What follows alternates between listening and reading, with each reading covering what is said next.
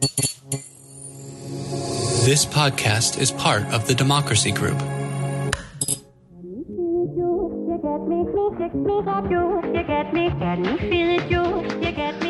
Welcome, welcome, welcome to Talkin' Politics and Religion Without Killing Each Other. I am your host, Corey Nathan, and I am so grateful to have a place to talk about important stuff. You know, we talk about faith, we talk about politics, and there's a lot going on in our world right now.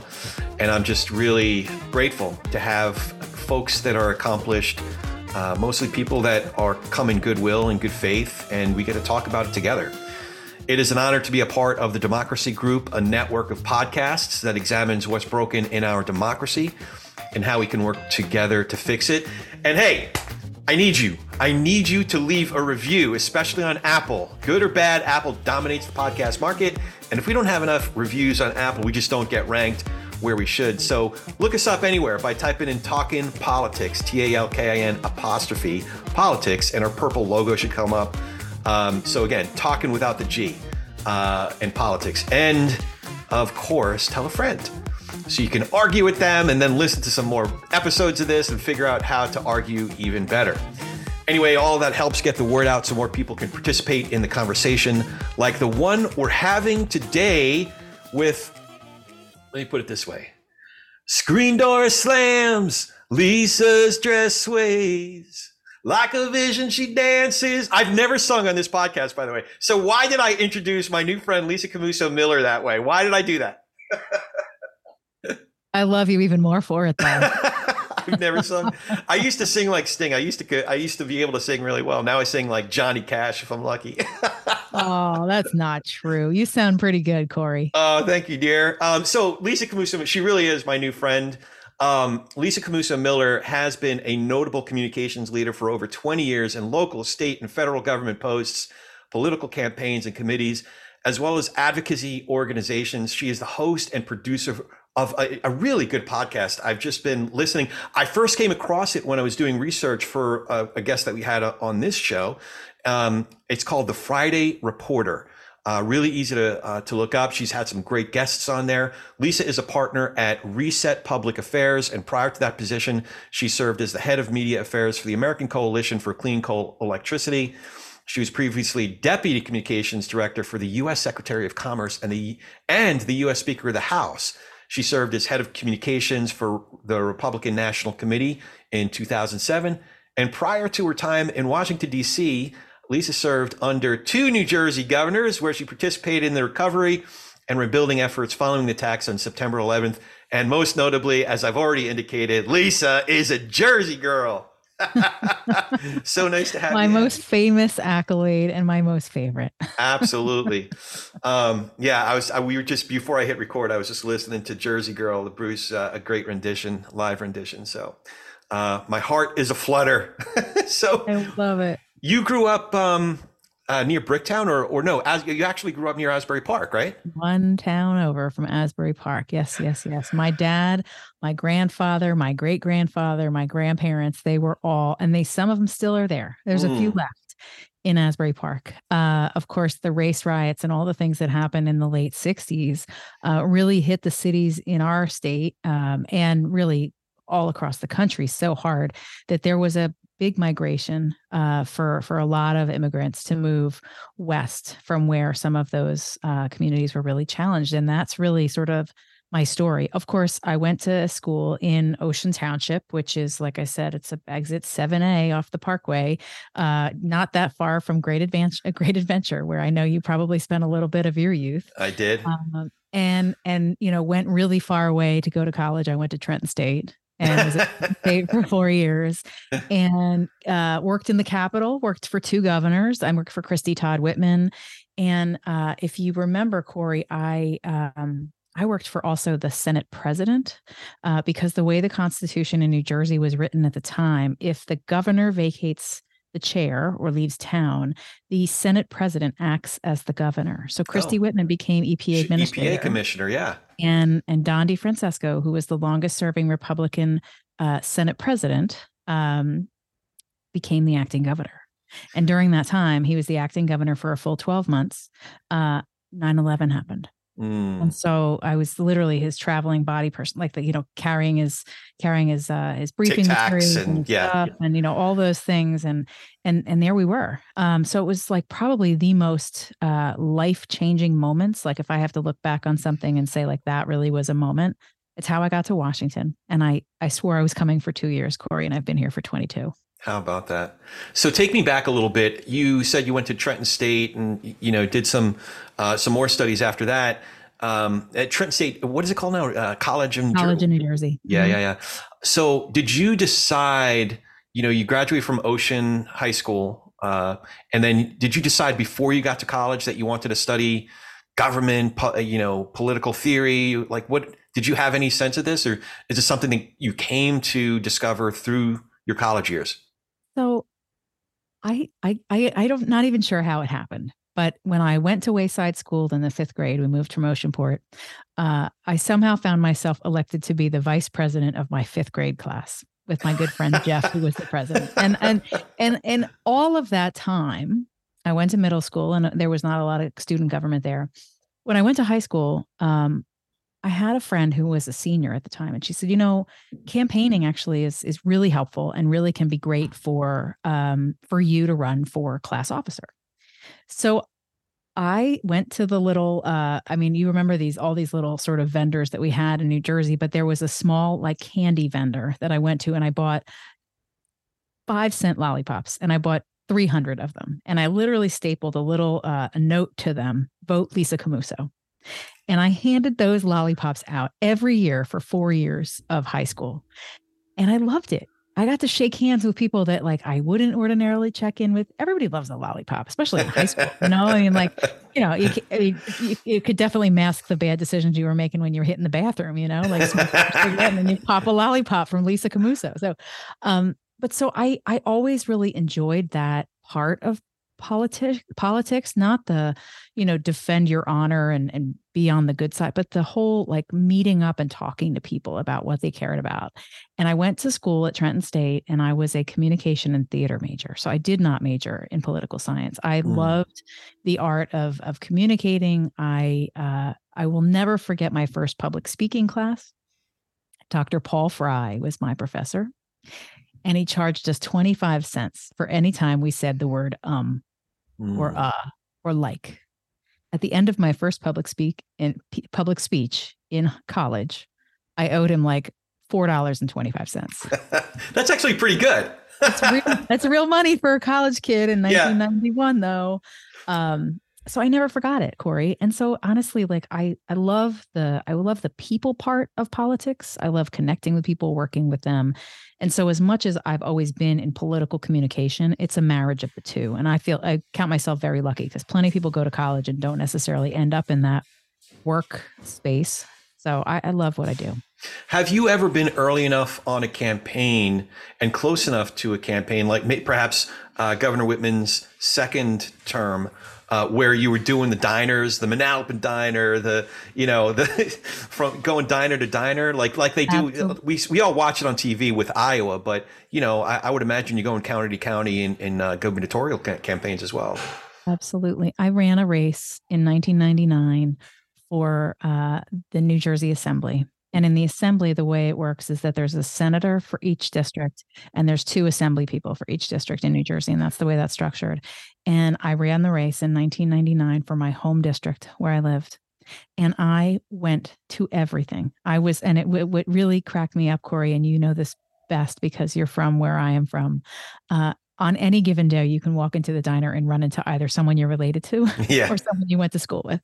And I used to laugh because my mother was in the teachers union and she used to get the mail at home for the Democratic candidates. Mm-hmm. And then I would fax them in to the coordinated headquarters for all campaigns. And it would say Camooso on it, but it would not be my name and it would be for the opposition. And they said, I love the most that I get all of the opposition mail with your name, with your last name on it, knowing full well it's arriving right in your house. Yeah. Um, but that that politics and that connection like meeting with people and hearing people out um, it can be frustrating because people do have great concerns. But I also feel like, too, that hearing them out and then being able to go to the state capitol and then deliver on that promise is to me, I mean, it's what it's what we grew up knowing politics to be. It has evolved and changed so much over time, and and it's to our detriment, I think, as a country.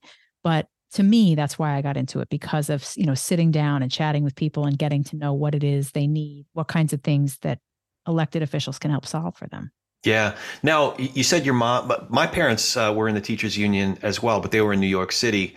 Um, drove in, you know, 45 minutes to an hour and a half, depending on the day. My mom was a longtime teacher in uh, Staten Island, 35 years. My dad was inner city. He was a teacher part, uh, early part of his career, then a guidance counselor, and ultimately helped to start the um, conflict resolution program for the, the chancellor of schools. Uh, but so we have a lot in common there longtime Democrats because they were good union people. Uh, yeah. But I I found that, um, and I'm just a little bit older than you, so I found that I was more drawn to the politics of. Uh, um, Alex P. Keaton than my parents. I was more the yeah. Alex P. Keaton in my family.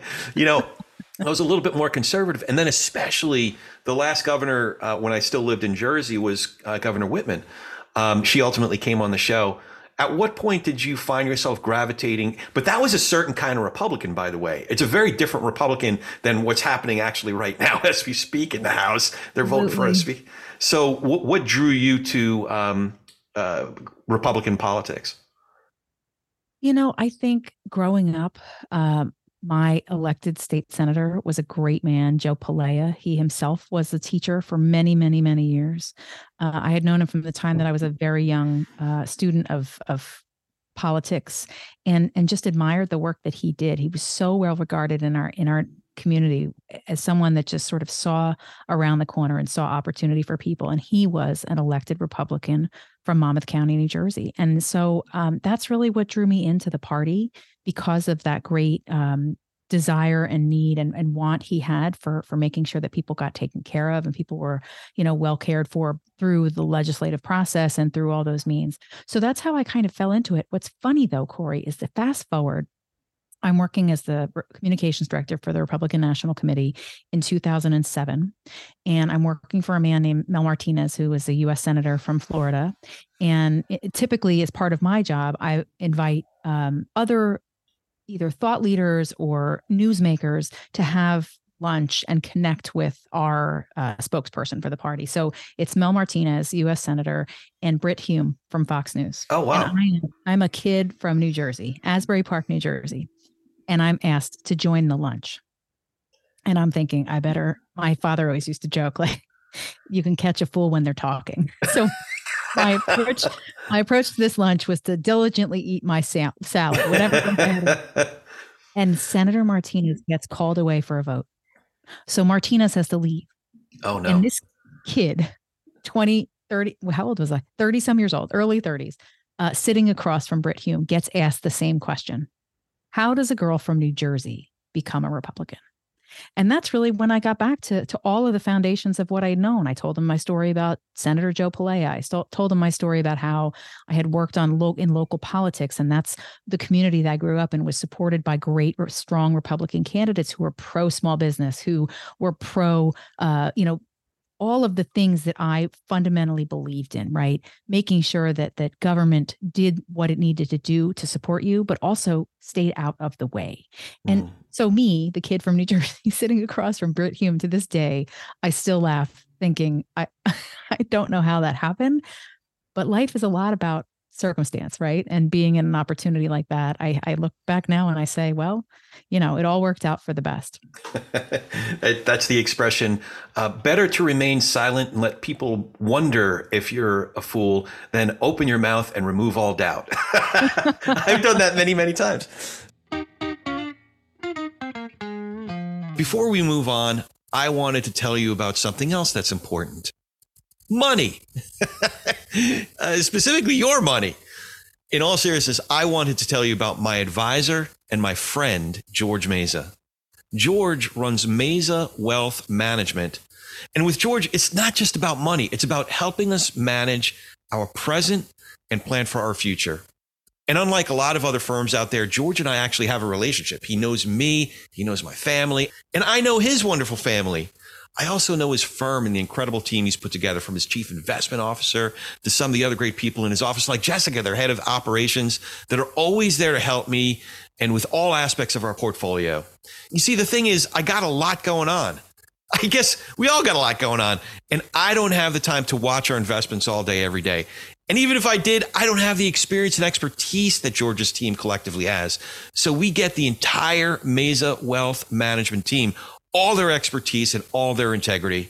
And again, it's based on George knowing me personally, knowing my goals, and even the kind of risk that's appropriate for me to take, which by the way could change from one season to the next.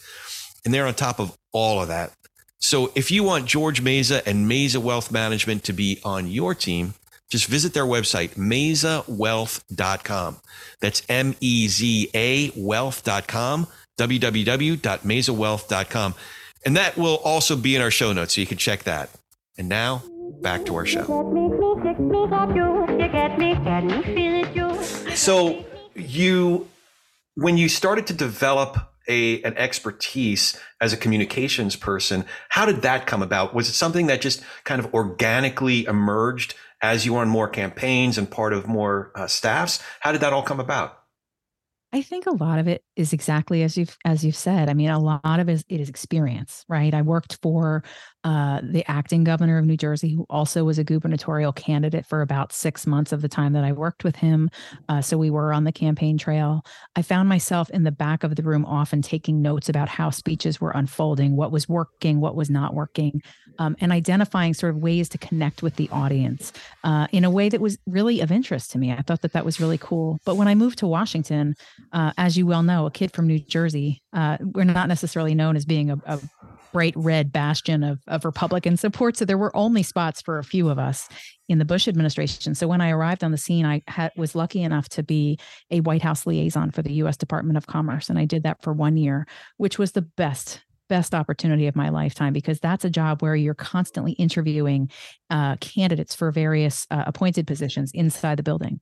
And I was lucky enough to meet the soon to be new director of public affairs as he was coming through and I was shepherding his paperwork and helping him through the process of getting, you know, an appointment into the into the administration. And when he looked up, he said, I have no deputy in this office. And so he came back to the White House liaison's office and he asked my counterpart, who, what great communications background person do we have like in the stable? And she said, you know, I have to tell you the truth. Lisa, who just processed all your paperwork, she comes, she's from New Jersey. She's actually a communications professional and he said you're hired. And it was like the luckiest opportunity of my life but i look back on that and i said what made you think that i was the right person for the job? He said of all the people that i met in government as i'm coming through the processes you were the one that just said even if there was an obstacle you said we're going to figure it out and he said i love that. I love being that kind of you know, taking that kind of approach. But that goes back to the way New Jersey is. Like we've always got a guy. We've always got a way to figure it out, right? I mean, if if your car breaks down, I got a guy. If you need if you need a pizza Friday night, I got a guy. Like, and I don't mean that to be sort of vernacular and silly about uh, the way that New Jersey does their thing. But I do love that it's very much about your connections with people. And that goes back to my original point and how I kind of got into this in the first place. So that's really how I got lucky enough to get my first break. Um, and lucky enough that he and I actually worked so well together that I then followed him to the speaker's office. I worked for the Speaker of the House uh, from 2005 until 2007. So remind me, who was Speaker? That, so that was pre Pelosi. Dennis Hastert. Oh, Hastert the yep. infamous Hastert rule, which we could use a little bit more of right now, right?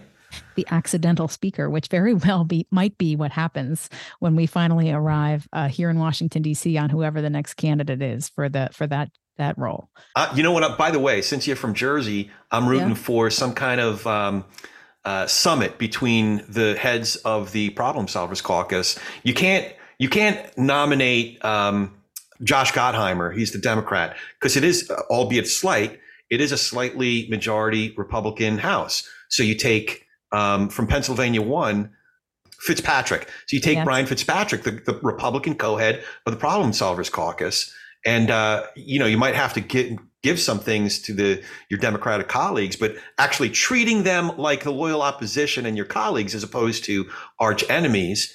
Um, I don't know that maybe maybe we'll come out of the uh, wilderness and figure our way through that.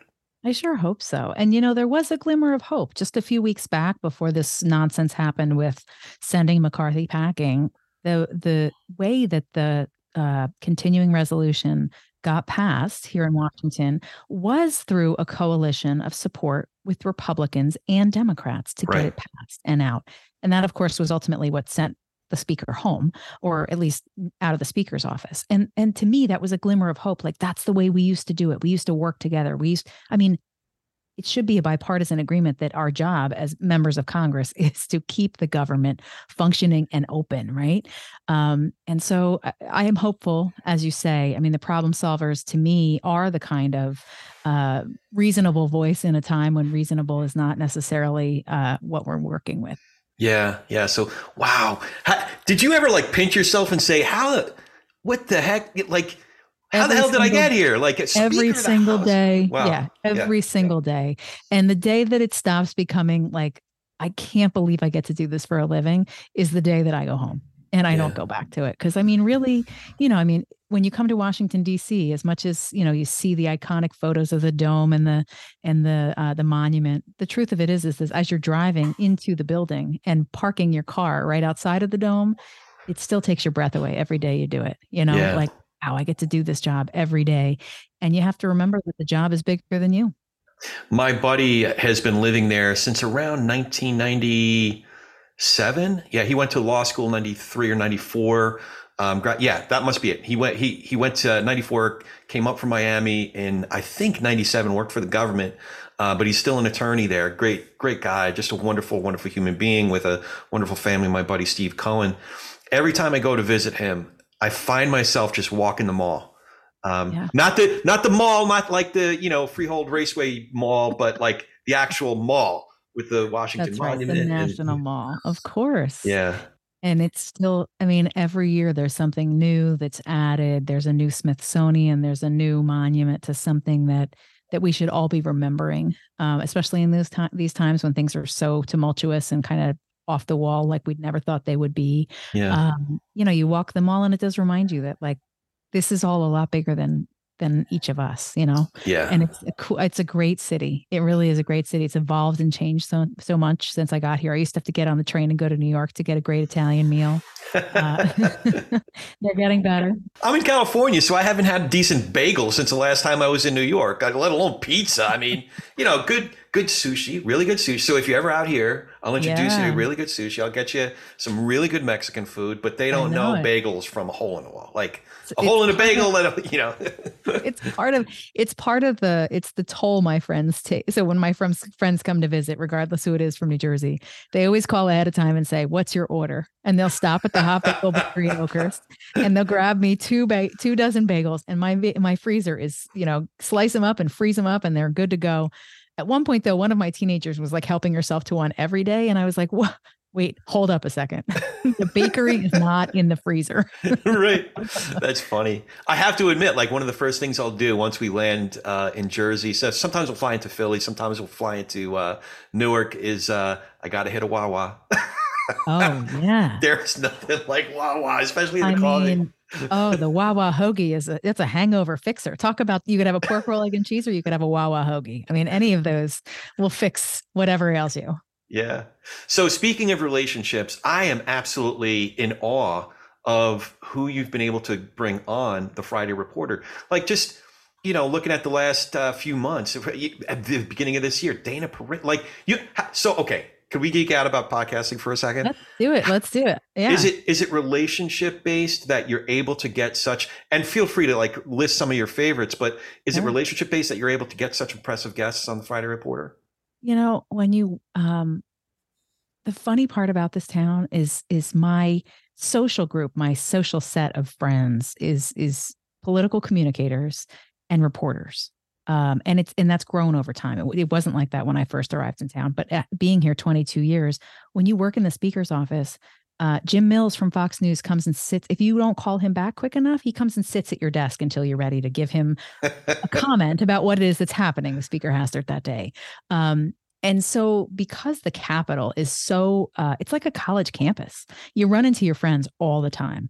Uh, that I got to know some of the most remarkable journalists in the country. Um, and so through those relationships, every single one of them, every single one of my early guests, I and even now to this day, Corey, even with you, I ask for a recommendation. I always say, who should I talk to next? And that so of the 126 episodes that I've had on the show, I've got a list of another probably 135 other people that I'm eventually going to reach out to. And not everybody says yes, just like anything else. You know how this is. You know, they've got a conflict. They've got, I had one person say, like, I've got a little kid and I've got a demanding job. Check in with me in six months. And yeah. I, I always, and I always do. And if it doesn't happen, it doesn't happen. But the best part about some of these relationships is that they do tend to build off of one another.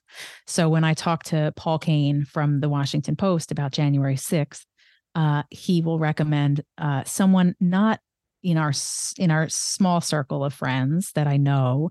He'll try to recommend somebody that's new and young, that's an up and comer uh, that maybe I haven't had a chance to meet yet. And some of those conversations are the most fun because those are journalists, then Corey, that I can when I have a client who cares about an issue that's in their um, in their beat or in their sort of their area of expertise, I'll check in with them you know yeah. and that too is also a nice way to introduce myself to them give them a little bit of promotion for who they are because a lot of these guys are working on clicks and awareness of who they are too um, but it makes it that much more fun because some of these young journalists are dynamos i mean they are really they're so bright and smart and it's so fun to watch them grow and expand and just become you know names of their own that ordinarily you wouldn't necessarily be paying attention to Speaking of which, one of my favorite conversations over the last few months was a rising star reporter, you know, kind of an old school reporter, but uh, I don't, Mariana, her name is Mariana Alfaro with uh, the Washington Post. She's just incredible, incredibly inquisitive, um, sharp, uh, creative, resourceful.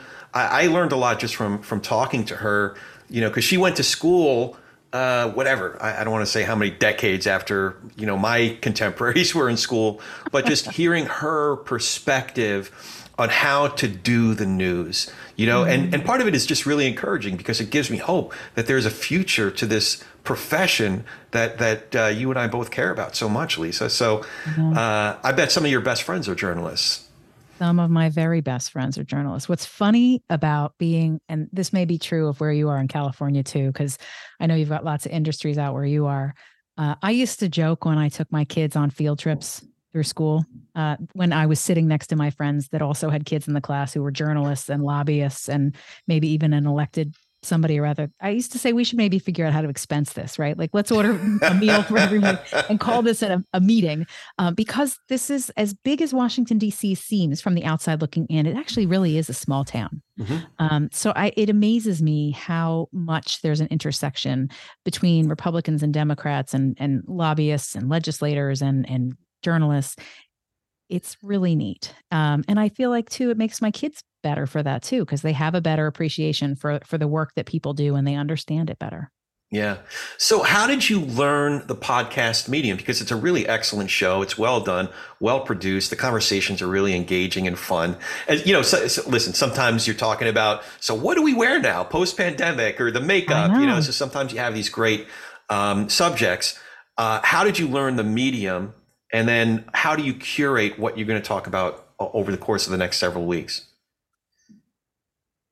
it evolves over time. Mm. Um, for sure, there was a lot of YouTube in the early days. I mean, I was I started the show in March of 21, so we'd been home for a year, uh, and I have a business that really requires me to be out and about, shaking hands and visibility in a way that I'm not particularly comfortable on social media. Just humble bragging about nonsense, you know, check me out on TV or check me out over here. It's just not something that I'm really comfortable doing. So I started to think about what kind of interesting content could I provide that would be good for people to see and and you know would be relevant and i texted a friend of mine who's a journalist now he actually is the founder of pluribus which is a uh, more state focused publication than uh, than national publication. His name is Reid Wilson. He was a columnist for the hill newspaper. He was at, he's been at a dozen fantastic uh, other news outlets but he now is the head uh, honcho at pluribus.us. And what Reid's concept is um, is that whatever happens in the states ultimately ends up being what bubbles up in Washington, D.C. And so he wanted to chase those issues as they are emerging in your local community and my local community and, and aggregate them and then help share them with people that are paying attention to how those issues are going to make their way to Washington. And so I called Reid and I said, if I were to do a show, a podcast, uh, would you do the show? And he said, yes. I said, and you know, look, after three weeks, when nobody but my father listens to it, uh, we can laugh over a beer. That wasn't it fun when Lisa tried to start a podcast. Uh, fortunately, that was not the case. But I had asked advice of my other journalist friends who are radio people. What soundboard should I use? What microphone should I buy? What uh, kind of headset should I wear? And uh, by wear, I mean use to hear. Um, but so all of that to say, like all of those early pieces of advice came from journalist friends of mine. And then I just went on YouTube and I thought, how do I do this thing? How do I start a podcast? Uh, I used a platform that helped me get, you know, to all of the platforms, helped me get certified through Apple. And boy, the day I got on Apple was like, I was ready to throw a party. I was so excited.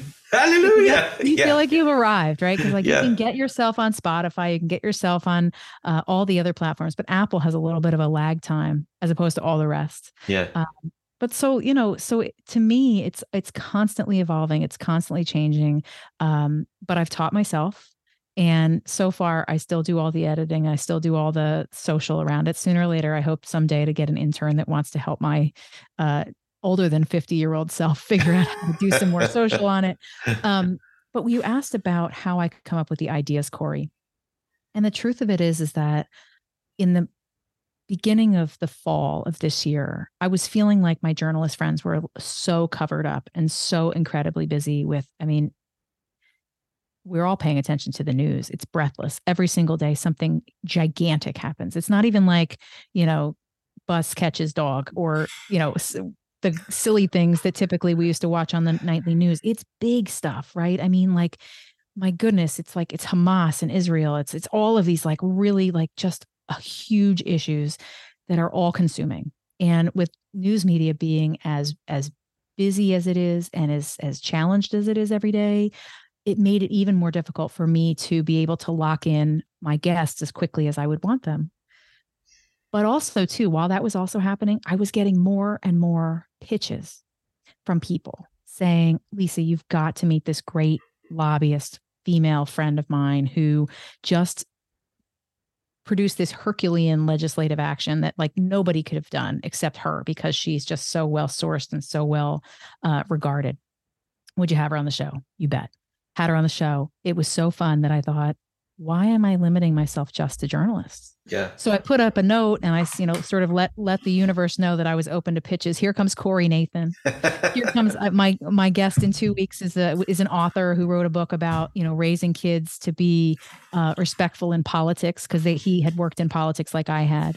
So there's all of these other cool conversations uh, that are really a lot like what you and I've been doing for most of our life anyway, and that's networking. Yeah. So um, as I started to think about the fall, I started to think like a lot of the coaching I do is how do you look? How do you appear? How do you make sure your messages get through? And that always comes back to appearance, more for women than for men. But that's why I asked my friend Margaret Lilly to do my show a couple weeks ago because I was like, nobody can figure out what to wear. COVID, COVID, has us all in sweatpants, uh, and sweatpants are frowned upon if you're in the U.S. Capitol or really just about anywhere. I, by the way, I was thinking of you this morning when I put on this shirt. I'm like, oh, she's gonna, Lisa's gonna see me, and uh, I better put on at least a decent shirt that you know, you know there's semi irons and. it's so funny, but it is the kind of thing that it just it, it, the the it's less about how you appear and more about erasing distractions. So mm. people are forced to hear the words you say out loud. And so it is really a communication tactic. I had a friend on who was on last week. People always say, you know, what am I, when I train people for media training, men and women, I always say you absolutely have to sit in the green room. You have to sit in the makeup chair just for a few minutes to like not appear to be having run from your last meeting into the TV studio because you'll remember, I mean, the famous, most famous time that people talk about is the debate between Richard Nixon and JFK. Yeah, one had sweat over his lip and, you yeah, know. Because one said no thank you to his makeup and the other did and had just come back from, and it, so Brooke gave me a whole rundown of politics and makeup. But also, too, the news is so heavy right now, Corey, that I feel like having a lighter conversation from time to time is also really fun and it appeals to different parts of the people that listen into my show. You know, some guys, I'll, I'll even put a note in my show notes to say, guys, tune in to minute 14 to find out what you need to wear to the office, you know, so you don't have to listen to all the conversation about how to do your hair. Um, but also, too, friends of mine, you know, who are in the professional space, who aren't necessarily caring about journalism, have sent me notes offline and told me that they really appreciated it. Because the truth is, is that they had sort of lost track of what it was they're supposed to be wearing to the office after having been home for all those months. Okay, so I have two follow up questions to some some of the things you just said. One is uh, very serious, but it might not be your bailiwick. Um, the other one not so serious. But okay. um, the so I know that Biden, President Biden, isn't everybody's cup of tea. But if you're paying closer attention than just the headlines or your what, whatever your favorite channel is saying, um, one of the remarkable things about the administration is that a lot of the biggest piece, pieces of legislation have been bipartisan. Mm-hmm. Um, so you, you, know whether it's Cornyn leading the negotiation, uh, Republican senator from Texas leading negotiations on the first piece of gun legislation that passed in 30 years, or whether it's the most conservative Democrat in the Senate uh, from West Virginia leading uh, leading negotiations on they called it the Inflation Reduction Act, but it had to do with um, health, some health care in there, some uh, some energy in there, the bipartisan infrastructure bill. So um, the reason I bring it up is, or or you mentioned um, when McCarthy was still speaker. I thought one of his best moments was when he when Biden said, "No, you and I are going to negotiate one on one." He didn't have other Democratic, um, you know, leaders in in the Oval with him. He brought McCarthy as a leader of the Republicans from the House, and then he figured it out together last spring uh, to avoid the financial cliff. But with the bigger pieces of legislation, are you privy to what kind of lobbying, what kind of negotiations, how do those conversations go? How do you get a bipartisan infrastructure bill, something as massive as that, through uh, the House and the Senate and ultimately on the president's desk for signature?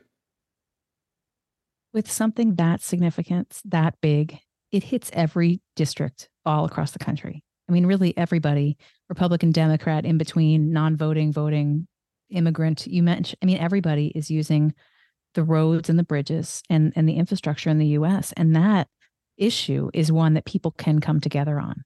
Uh, and i do think that the more we find ourselves in this hugely and widely divided country we are still reminded that the only way to get real impactful legislation done is through cooperation and coordination with one another it's difficult. There's no question. It's difficult because you have a 24 hour news cycle, seven days a week, constant stream of this guy going over that guy. It's not serious though, Corey. It's all hyperbole. It's all baloney, if you will. I mean, it's just you could say bullshit. By the way, I got the explicit rating. oh, good, good. I won't. I won't. Char- I won't fine you a quarter. By I the way, I may have to say it. Um, but that's the way that we used to do it. We are not going backwards. Unfortunately, we're already through the wormhole here. Okay. So whatever we're seeing now has altered and changed the course of things going forward. The last president, January 6th, you name it, et cetera, et cetera, et cetera. But still true, as you mentioned, so many of the biggest things that have happened happened because of cooperation on both sides of the aisle. And as much as people like or dislike Joe Biden. I have always, just in a radio interview this, this afternoon, before we got on to talking our, between the two of us, I said this and I believe it to be true. He is one of the last chief negotiators on the globe. He is someone who has always tried to find the middle road. Now, was he super partisan? You bet. I mean, that's how you're a politician, right? But when it came down to getting in those rooms, those smoke filled rooms, they're no longer smoke filled, uh, but those rooms together where you have to get things done, Senator Joe Biden was always a guy who found a way to work on both sides of the aisle with his colleagues to try to get big things done. And until we get back to a time when we can do that, we're not going to see big things happen. That's why people are complaining about the fact that the healthcare health, you know, Affordable Health Care Act nobody's happy about the way that came together. Nobody's happy about that because it was partisan. There's a lot of partisanship that has happened over the course of the last 10, 15 years that has not made for better policy. And so the the faster we can get back to a place where we work together, the better off we all would be. Yeah, for sure. Now, okay, so here's my less than serious question. So I, I had one um, uh, TV media hit on C-SPAN, but I have I have yet to be invited back. Do, would I have a better shot if I shaved the beard and cut my uh, George Washington ponytail off? I don't know that that matters anymore. It used to matter. It used to absolutely matter. Um, C-SPAN and all of those other networks. I think the one piece of advice I can give anybody is that when they call you to check in to see if you can do their show, as long as it's possible, say yes. Yeah. The more often you can say yes, the more often they're going to call you back. Mm-hmm. And that's something that that I tell everybody. Clients that say to me, "Why don't I do more TV?" I say, "Well, the last 3 times I told you that they wanted to talk to you, you said uh, you weren't available." And not that you weren't available because you were traveling somewhere important and doing something big. It's just it wasn't a good time for you. If you want to be asked to do TV, if you want to be asked to do radio, if you want to be doing more media hits, you need to say yes whenever they check in. And also check in with the producers that you know just to say, I've got some new stuff coming up, or let me know if I can be helpful. Try to find a way to get a wedge between what it is you're talking about into what the daily narrative is too, because you know they're always trying to build on whatever's happening in the broader, you know, whether the president's making an announcement, whether there's something happening on Capitol Hill, whether there's a major news something that's going on in Texas or California or otherwise, the best way to find yourself into their regular orbit is by checking in with them from time to time, just to say, I'm here. I'd love to be helpful to you where I can. Yeah. You know, I want to build on that for a second. There's a lot of young folks uh, in their early 20s, just, you know, starting their careers who Gen Z is just really cynical about a lot of institutions, a lot of professions, especially when it comes to politics and journalism and these overlapping uh, trajectories that you have been dealing with for your career. What would you say to young folks just coming out of school, um, just starting to make their way, uh, whether it is to encourage them or to edify them, to help to bring some uh, fresh perspectives to to start to make their way in, in a constructive way in these careers? Well, the first thing I'll say is don't get frustrated. Uh, if you have an interest in making a difference, uh, sometimes just being in the room uh, is the first start. Uh, taking notes, learning from others, and not being afraid to take that low level job, um, whether it's grabbing phones or being in the room. I took those jobs over and over and over again. But through those early opportunities, I learned so much about how to be a grown up in the room. Also, too, though, nothing is going to change unless we start listening to the generation behind us and two generations behind us. As much as we you know complain about the millennials or the gen z's or about the truth of it is is that we are going to leave the we are going to leave this globe to them. So we better start listening now uh, because they'll have some brighter and smarter ideas. Yeah. Uh, and i think that the best the best organizations i see here in in my city are the ones that are taking time to invest in young people giving them a seat at the table asking them to be part of the conversation, asking them for ideas about what's working. Because let's face it, we're not just talking to the senior citizens anymore in terms of voters.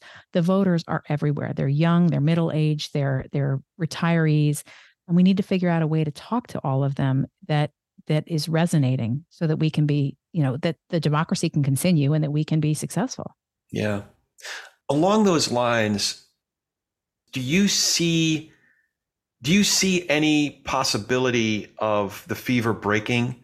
Do you see the possibility that uh, maybe the center will hold and reemerge, or are things only going to get worse uh, and maybe not necessarily get better? I talked to, uh, and I can't call this is not my own original research. I have had and heard some of these things that I'm about to share with you, but I also had a great conversation with uh, with a, a pollster that's coming up on the show in the next couple of weeks, and I asked him this question myself. I said, I'm under the impression that because uh, the, in general, as you see in polling, no one's really happy with who the two frontrunners are today, and and it is very likely that those are going to be the two candidates that are going to be on the ballot. And because of that, because neither one of them really stands out as a standout, really um, smart and enjoy like a candidate that everybody can get excited about, everyone's going to go really negative. 2024, the expectation is that it is going to be one of the most negative elections in our history. Um, and it's mostly because if you can't hang your hat on a great legislative victory, on a great moment, on a great anything really. You know, I mean, I can't think of anything over the course of the last four years that Joe Biden can say, I did that, and that's a big deal. And everybody's talking about it over the over the kitchen table. I don't see that happening. I know you don't either. Same is true for the former president. I mean, I'm not sure what in the world he would hang his hat on. I mean, there were a lot of good legislative and uh, policy victories in that administration, but you can't get past the fact that everything is a distraction. I mean, the, the however many indictments, et cetera, et cetera. So it's going to be really negative. But also, too, over the course of the last six to eight years, we have seen record turnout in the polls. People on both sides of the aisle have been coming out and really been agitated and activated in terms of their voting. And that part of the electorate is exhausted. They're exhausted because they haven't seen change. I'm talking really about the middle class, and I'm talking about like lower middle class folks that really, really need government to work for them, and it's not. Those people have had just about enough. And it's more than likely, even though we're going as negative as it could be on both sides of the aisle, there's so much that's going to happen in 24. Those people are still going to be thoroughly fed up and probably not come out to vote. So that's another piece of it. So I do think that we're getting to a place when things are we're coming to I think things are really coming to a head and after we see what happens in 24 I pray and I hope that that means that we are going to get to a place where we can get back to getting work done business done here in Washington D.C. that does affect change for those people those disenfranchised people that I mentioned because it's about time that we do the job that we promised them we would do for them and get back to what what folks have elected them to now, I hear the um, the informed passion in what you're saying, Lisa. Are you still are you politically engaged yourself in any sort of partisan way, or is your interest more democracy itself? Like, where where are you coming from? After the last election, after 2020, um, for me, I had I put I put country over party uh, I it is really hard for me to be uh, rabidly Republican like I used to be, because so much of the the narrative around the party has been so tremendously negative, so tremendously. Um, I don't even know if there's a word for what it is, except it's turned me off completely. And I am not alone.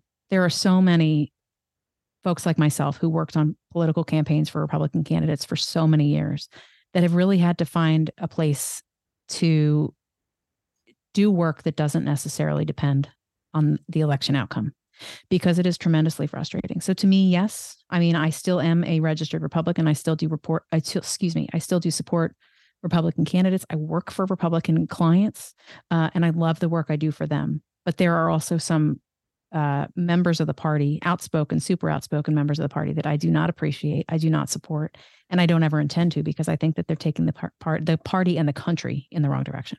Yeah, I wrote my uh, congressman, my U.S. congressman yesterday.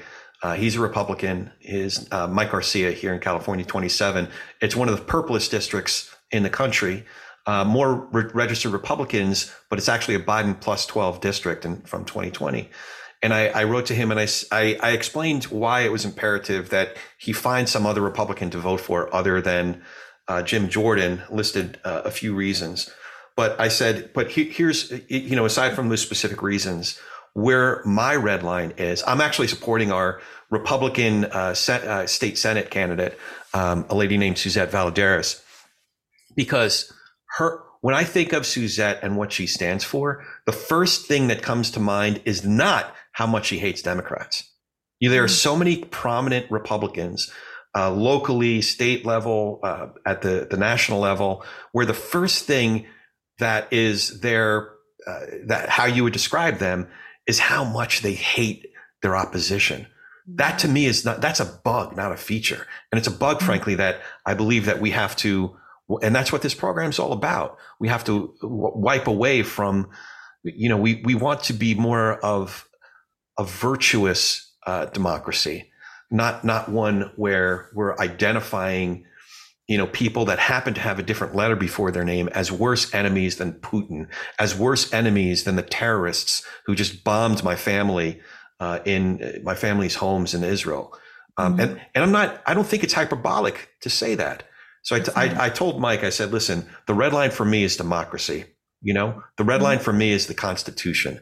And when you have um, you know, I, I, don't know if you would agree with this, but when you have someone who literally sided with convicted insurrectionists, that's definitely on the other side of the line. Absolutely agree. So absolutely agree. Do you know uh, Garcia got a vote for speaker today. Oh, Mike did. Good for him. did he vote for himself or like? I don't think so. I, I, got. don't think I, so. The I, last the states that I saw that voted against Jordan were Nebraska, Oregon, Florida, Texas, and New York. And I only tell you that because the date stamp on today is that it's October 17th when we're having this conversation. And there is a debate now on the floor of the House uh, representatives about who will be the speaker. so the, the uh, the vote that went up at noon. You're you're uh, you're breaking news for me right here. Even though this is going to be released on Monday night. Um, so the That's the okay. He so Jordan he didn't went get the votes. He did not not on the first ballot. That Yeah, doesn't so- mean he's not going to try again. He will try again. But I absolutely one thousand percent agree with the- what you said, Corey, and that is that democracy is the line. I mean, these members of Congress do not take an oath of office to the Republican or the Democrat Party. They take an oath to the Constitution. They are supposed to defend the Constitution, and that is what that's what we've gotten away from with some of these fringy. I hate that people even call them conservatives. I think that they're It's not. I think It's, not all- conservative. Oh, absolutely agree.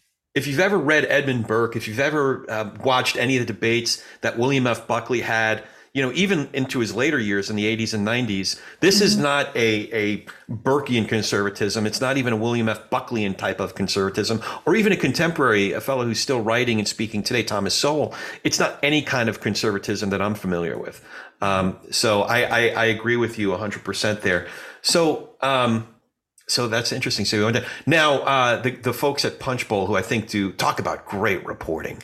Yeah. Uh, Anna and Jake and their whole team over there, Brez, they do such a great job. If you're a geek about the hill like I am, they do such a great job. We've had both Anna and Jake on the program, fortunately. Oh, I've had Anna and I've had uh, John Bresnahan on the on the show. Brez is elusive. I'd love to get him on the show, but he's He like, you know, who's elusive to me is that Jake Jake Sherman because he's so busy. He's fantastic. Those guys are breaking so much news. But um, I'm sorry, I didn't mean to derail No. you. But yes, they're so fun to talk to. I love those guys so much. Well, the reason that he's so hard to nail down is because he's doing old school gumshoe reporting. You Yep. know, he's he's working the staff. He's working when he can get on the phone with an elected official. I mean, he's working the phones. He's working, you know, the hill. He, he's he's doing the work of actual They're reporting. It's incredible. Absolutely. And John Bresnahan has been on even he was elusive even when he was on Capitol Hill. Like he I swear he was in the fabric of the. I mean, you know, he was just he was uh, you know, you'd occasionally see him and it was like, "Oh, fresh. What's up?" And he's like, you know, moving around. Amazing. And Anna, same thing. Like, and Jake, I mean, those guys are awesome. And even the team that they've built there yeah, is tremendous. Um, Gr- and I great young that. reporters with them. Yeah. Yeah, absolutely. So J- Jake's assessment was that if he doesn't win it on the first vote, he's going to lose votes. Unlike what McCarthy did, where, where his first vote was show me what the, the the bottom of the barrel is. That's where I want my first vote to be, and then we'll build from there. Um, Yep. You know, Jordan's uh, strategy is just the opposite: bully people into. But if um, there's a, a number of people who are on the fence, uh, a, a number of Republican elected uh, House members who are on the fence, who if they see he goes down, they're going to come off in the second and third and fourth votes. I think 20 was the number. I'm not, I didn't see the final, I didn't see the final vote count, but last I checked, it was 20 voted against him. Yeah, I mean that's McCarthy or, or for a variety of other people or yeah. yeah.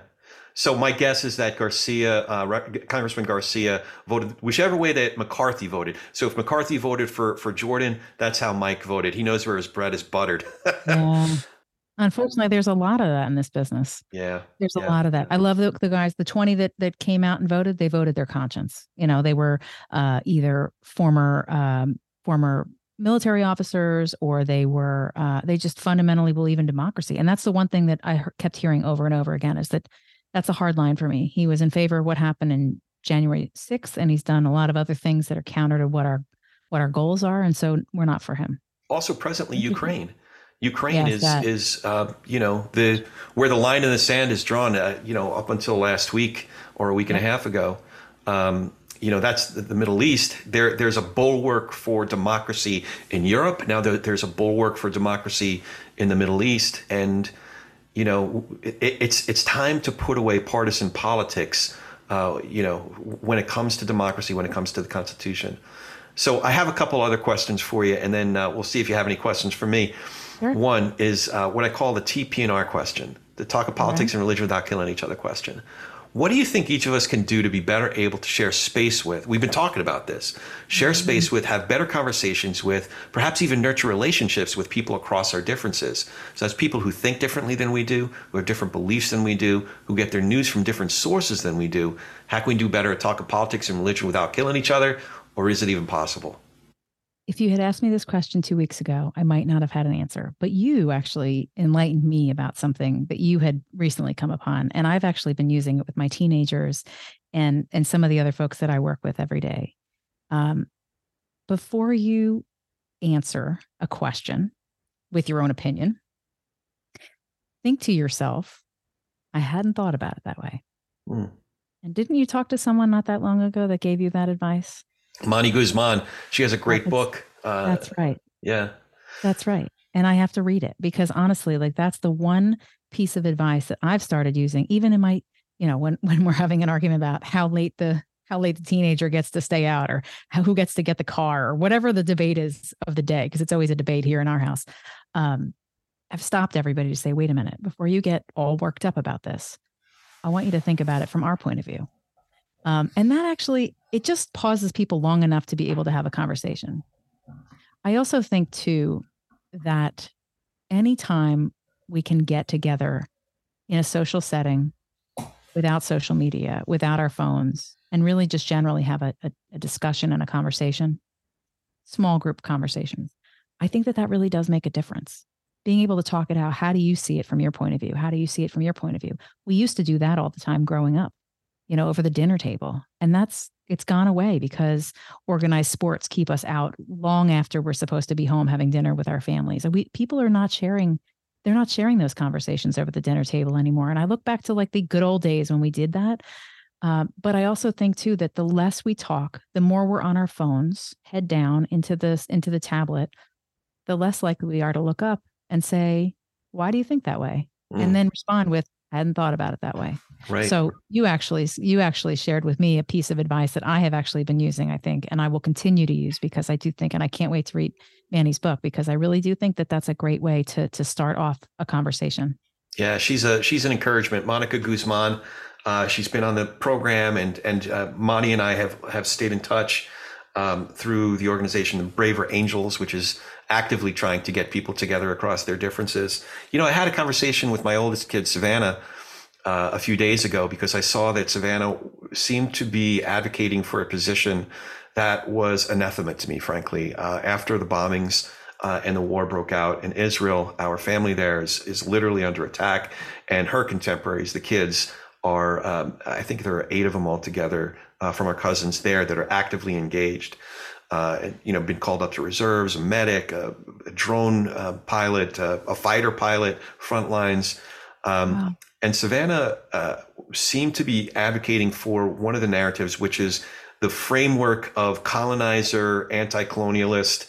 I, I, don't know if you've seen this apartheid type yeah. of a deal. Yeah. So it, it frankly, it just, it really bothered me uh, because we're take, we're, it's like a version of presentism, but in a geographic sense. Um, and, and it's really uh, the, the wrong framework. Um, so just to give a little bit of background, our part of our family ended up there. So, some my cousins ended up making what's called Aliyah. So they moved to Israel in 1979 from here. But other parts of the Blicks and the Kravals and the Kleinfelds and the Merticks ended up in in um, in, in, what's now Israel uh, after World War One, after World War Two, um, as refugees whether it was refugees, the Merticks and the Kleinfelds who were left in uh, Eastern Europe, Romania and Poland, refugees who this few survivors of the Holocaust. Um, the ones that came after World War One, you know, I've told the story many times where it's, um, you know, the Bolsheviks were fighting the Tsar's army, the Tsar's army were fighting the Cossacks, but the one thing they all could agree on was they all hated the Jews. So the place where my family had lived in Cherny Ostrov, Ukraine, for uh, his, history tells us it was probably about 800 years, had to leave everything they had, everything they knew for all those generations. Uh, some sought um, refuge here in the States, in Newark and in Brooklyn. Um, other parts of the family ended up going south and east to what's now Israel. They didn't go as colonizers. They went with literally what they could, the clothes on their back, and that was it. That does not a colonizer make. So, anyway, I bring it up because you know I had this conversation with Savannah, uh, and you know in a conversation like that I could tell her how it tell, tell them how it is, um, but it was a much more fruitful conversation because I, I wanted to hear what Savannah was thinking and what her concerns were, what her questions were, what her objections were. You know, we had a fruitful conversation, and you know, for somebody like me, I could come about it in a narcissistic way um, where I'm right and you're wrong. And here's the time where you need to agree with me. Otherwise, you'll continue to be wrong. That's not fruitful and it's not persuasive and it doesn't nurture my relationship with my oldest kid. Uh, but I had maybe one or two. Have you thought about this? You know, just like she had one or two with me. Uh, you know, let me gently posit that. you know, mm-hmm. and she, she yeah. you know, they they um they gave me a couple things to think about. So anyway, uh, I, I, apologize for for um, babbling on, uh, but as as uh, folks know, I've done a, a, few special episodes about this and more to come. This is very close close to home. I think it's also too. I love that you say that um, you need to let our kids talk because they do have thoughts and they don't necessarily need to have the same thoughts as us. I think that also too that's a trap that we fall into, especially in the U.S. Uh, where we see that the perpetuation of racism, the perpetuation of anti Semitism, the perpetuation of you name it, ism, uh, can come from our parents, mm. can come from their thoughts, and can come from our or, or the people that we surround ourselves with. And so, as we were talking at the end of last week, there was some discussion about encouraging kids to maybe stay off of social media in general, because there was some discussion about how Hamas was going to be using that as a as another sort of emotional weapon, if you will, um, to make some other poor choices that we don't need to get into here on this show. But I did say to my oldest son, I said, as you digest this and you learn more about what's going on in the Middle East, I want you to pause before you just reactionary. And he doesn't, he typically does. He's very smart about the way he does social media. But I said, I want you to pause before you comment. I want you to pause before you share because there are a lot of sides to this uh, this conversation um, and it's one that i think that affects a lot of your friends and your family too. We are in our family are are Christian, but we have so many personal family friends. I mean, we hosted Rosh Hashanah at my house two weeks ago uh, for my best friend who was in town from New Jersey, who paid me with bagels, by the way. that um, is awesome. but um, but I said that, but I think too, I think that that having those conversations and and talking to your children like they are also thoughtful people encourages independent thought and encourages a conversation that I think really needs to be happening in households all across the country. The most successful victories uh, strike me as upside down victories. You know, I was just having this conversation. Uh, path to victory was through the cross. He could have snapped his fingers, brought the Roman, the most powerful army in the world to, you know, under his command. And, you know, a victory could have been, he, I mean, after all, he was, you know, God, you know, he was God among us, Emmanuel, right? Um, mm-hmm. But no, his choice, his path to victory was through the cross, through death itself. You know, there was another guy that we were talking about in the same conversation, uh, Daryl Davis. I don't know if you've ever heard of Daryl. Um, he's a great musician and he crosses different genres. Uh, he's a blues and jazz and country. I happen to be African American, and he was playing. Um, I, I want to have him on on this program. We we uh, aired an interview he did on uh, another show that I did, and he was playing at a country bar, and this uh, guy from the KKK came up to him either during a break or after the show, and he said, uh, "Hey, uh, you know, I don't like you. You're subhuman, but I like your music." And Daryl Daryl goes, "Oh, that's cool. Let's have a beer." And they get, he's from the KKK. Like Daryl didn't know that. Like he just knew that you're subhuman. Kind of talked with him, talked to him hatefully. He's like, yeah the guy from the KKK goes, uh, and he was like a grand wizard, big guy. Like he goes, oh, "Don't you know who the hell I am?" He's like, "Well, now I do, but that's cool. Let's have a beer." you know? Yeah. And Daryl built a relationship with him over time to where he finally renounced his membership in the KKK. To this date, Daryl's done that over 200 times. Uh, wow. Uh, so he loved the hate out of them. It was just incredible. Um, so he's he's got an incredible story. Um, I, have uh, I've already uh, I, I, feel like I, have uh, I've indulged myself too much with with my own stories here. Um, no, so they're so has, good, and I think that too, though, Corey, it, it, goes back to my original my original point and why I got into this business in the first place. Political communication is to work with people, mm. hear people out, right? I mean, if we talked less and listened more, Yeah. we'd all be better off. Yeah. So I'll listen more. This is another question I have for you with Yeah. uh, the Friday Reporter and or your career overall. What's next for you? Wow. Well, that's a great question. That's like asking me what I want to be when I grow up. And I'm Yeah. not sure I'm not sure I know the answer to that. But I will say this. I love doing the show. And I it's not it's not my job. It's like it's a it's a passion project. You know, I do it because I love it. I love having conversations with people like you and my colleagues that work in journalism. So the other thing that I uh, am working on, I'm working on obviously building the show, uh, but I also am building um, a platform for for training and for um, for performance for people who want to be better public speakers, for folks who want to know how better to talk to the media. So you asked a question about um, whether you should shave your beard or those kinds of those kinds of things. There are hundreds there are hundreds of people that want to know the answer to those kinds of questions. They can't necessarily afford to hire themselves a personal trainer Mm, uh, to help them be better at, at public speaking or better at doing TV, but they want to do more. And so my hope is to build a, a stable of um, basically shelf ready training to help folks understand how to be better authentic speakers. And uh, my hope is to call it the Authentically Speaking series by the Friday Reporter. oh, great. Um, so we'll give you a chance before we wrap uh, to make sure folks know how to follow you. Uh, but before we get, and that, that'll also be in the show notes. But before we get to that, do you have any questions for me? I want to know how you got into this podcasting business. How did you learn how to do it? So I, when I was still in New York, when I was a, a kid, um, I produced some theater in New York. Mhm. When I first moved out here in the mid '90s, I continued producing theater in LA, uh, but also got into a little bit of independent film. And over the years, I've continued producing. So I'm a, I'm not an Apple guy. I'm not an iPhone guy. I'm a, you know, what do you call it? Um, what's the other one? Android guy. Android, yeah. So it took me a little bit longer to figure out how to listen to a damn podcast. I've been hearing podcasts for years. So about five years ago, it was almost exactly this time of year. I think it was 2018. Yeah.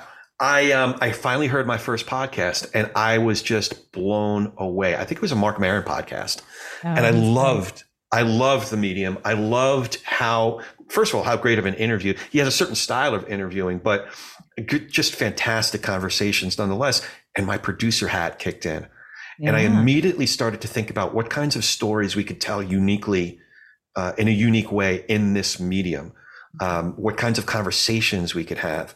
So one that I'd been dying to tell for a long time is the history. I, I have some business and entertainment and one part of the entertainment industry that's really not well known is entertainment advertising, the coming attractions and the movie posters. So it's this uh, series is actually coming back. It's called Trailer Geeks and Teaser Gods about the greatest coming attractions of all time and the people, the crazy people who made them, uh, and the movie posters, uh, and now the digital work.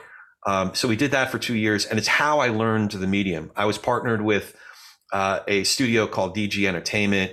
Um, they helped me understand sound better. I had a lot of friends in the industry, uh, many of whom owe me favors, that are editors and post production people who taught me the post production side, and marketers, some of the greatest marketers in the world, uh, to figure out how to connect with an audience and build an audience. Um, so it was, it, it was.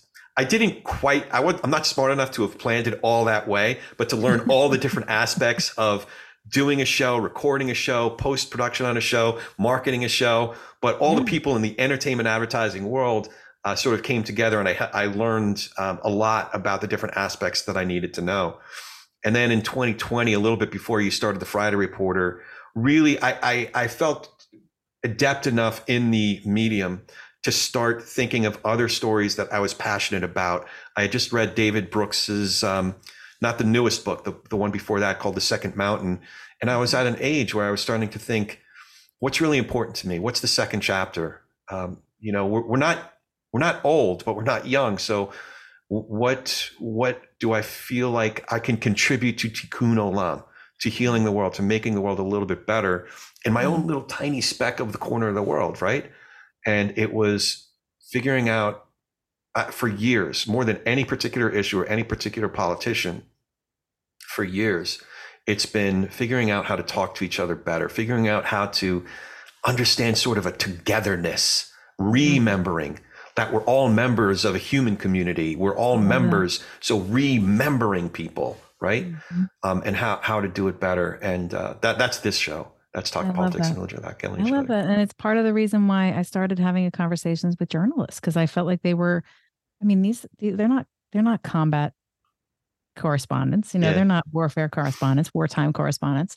Uh, they're covering politics. Yeah. But more and more, they're getting assaulted by the audience. They're getting assaulted by people that don't agree with them. Yeah. And I like that was super unfair. Yeah. Um, so, I mean, I think both of you sort of, you, both you and I arrived to this medium in a way that we wanted to affect change, even if it's just, you know, the butterfly effect, whether it makes a small impact or a big impact, we'll never really know in our lifetime. But, but I absolutely love it. So, my last question for you, oh, Corey, okay. uh, what are you listening? To, what are you listening to now?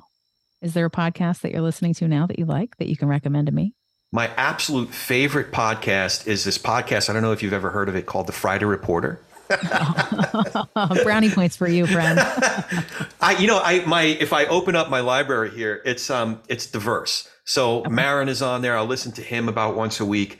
Um, the Mets, I got to get my my share of Mets. Absolutely. I, I get it. start my day with the Mets. I just have to kind of. It's like a palate cleanser, you know. I love it. um, but uh, also pl- plenty of politics. You know, the ones that I like are ones that are either politicians, journalists, lawyers that come from a different perspective than I do. Like one of my favorites, Mhm. frankly, is the one that David French and Sarah Isgur do called Advisory Opinions.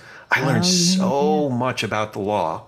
Mhm. Um, you know, they're they're they're real conservatives, but they're more conservative than uh, of some of my inclinations. But I've learned so much about the conservative legal movement um, and and specific uh, Supreme Court cases, and now the cases, all the different cases against Trump, uh, but in a very even-handed, academic, erudite way. So that's definitely one of my favorites. But yours, I, I'm not kidding. I'm not blowing smoke up your like you're you really are doing uh, God's work. I just because Aw. you're right. Journalism as a profession is under attack, quite Yeah. literally. yeah. So for folks to simply celebrate good reporters and good reporting and journalism as an institution, I Mm-hmm. think it really is such important work. You do it in a fun, lighthearted, relational way, and it's really easy to approach. So right, along those lines, how can folks follow you, find more information about the Friday Reporter and this upcoming series, uh, this um, edifying series that you're going to be doing, and all the great work that you're doing? The the Friday Reporter. You can find me at fridayreporter.com is the website. Uh, I'm on all the platforms, Apple, Spotify, you name it. Where you get your podcast, you can find the Friday Reporter. But also too, if you have ideas for the show or if you have a journalist that you love listening to that you think should be a guest, you can find me, Lisa, at the Friday, excuse me, Lisa at fridayreporter.com. Awesome. Okay, so since two brilliant minds both told me this when I asked their advice that I should ask this, it was Barb McQuade, another great uh, legal mind, and Monty Guzman, who've already talked about. They both encouraged me when I asked for constructive criticism. They said, "Ask, is there anything important I forgot to ask you?"